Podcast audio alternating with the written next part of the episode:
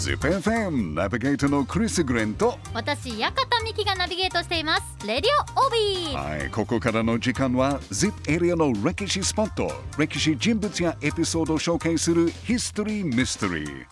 クリスさんよろしくお願いします。OK ミキちゃんいきなり質問ですけど、はい。ZIP エリア出身の戦国武将織田信長が生まれたお城はどこかわかりますか？生まれたお城ですか？はい生まれたあの幼少期育ったのは名古屋城。あはどこだっけ？答えは愛知県稲沢市にある小畑城です。小畑城だ。小畑城。はい。小畑城で生まれた信長ですが、その後なんかお父さん家族と一緒に現在の名古屋城の二の丸の屋にあった名古屋城へ引っ越して、はい。でその数年後愛知県の清洲城と小牧山城、うん。で次に岐阜県の岐阜城、うん。で最後は滋賀県の安土城へ引っ越しました。と、いうことは信長はトータルで6つのお城に住んでいたですよね。はあ、じゃあミキちゃんその6つのお城の中で、はい。信長が作ったお城はいくつあると思いますか？安土城は一つ。安土城は一つ。間違いなし？あは。あとはどうでしたか、あとですか？うん。岐阜城は違います。岐阜城は違う？違います。消去法になってる。ちょっと時間かかっちゃうな。OK まあ答えは2答えはつです二つか。はい、小牧山城と安土城だけがうん信長が作ったお城ですね。その以外はもともとあった他の人が作ったお城でした。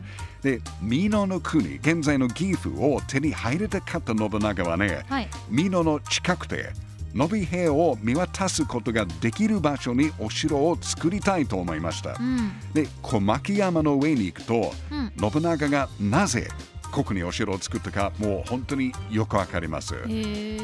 ちなみにあの信長が小牧山城に住んでいたのは何年くらいかわかりますか？多分短いですよね。あは。数年。数年。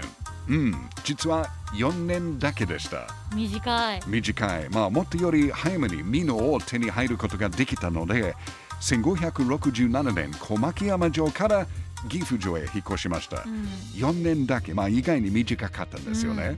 で、現在、小牧山城の上には、まあ、天守のような建物が建てますよね。うんうん見たことある？ありますありますあれはね、あの、昭和時代に作られた、まあ、天守風の小牧山市、えーごめんなさい、小牧市歴史館なんですけど、もちろん信長の時代に現在のような形の建物はもうありませんでした。うん。うん。信長の時代の小牧山城はね、どんな感じだったかというと、どんな感じなんですか？基本的には土作りのお城で、山のふもとからはね、まっすぐな乙女地がかなり上の方まで続いていました。そして山頂にはね、およそ2メートルぐらい、3メートルぐらいの三段の石垣がありました。うーん。ということが分かってます。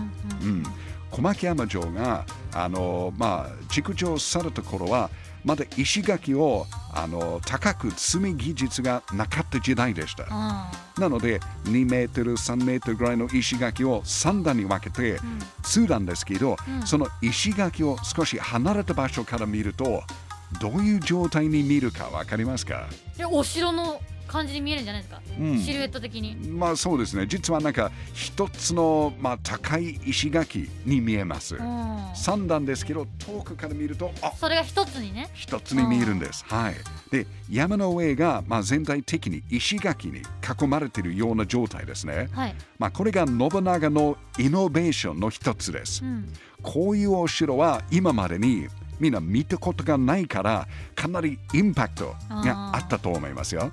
でこの小牧山城の三段の石垣の発見は、お城の常識を変えました。はい、その発見の前までは、まあ、初めて本格的に石垣が使われたのは、信長が作った安土城と考えられたんですけど、安土城より13年前に作られた小牧山城で立派な石垣が見つかったということは大発見ですよね。うん、うんあの数年前まではもうあんまり注目されてなかった小牧山城ですが、はい発掘調査のおかげで信長のお城小牧山城の凄さがもう再発見されました。もうこれからも大注目の愛知のお城の一つですね。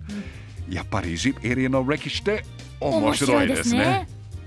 ZIPFM History Mystery 今日は織田信長が初めて自分で作った中世から近世の城のターニングポイントとなったお城。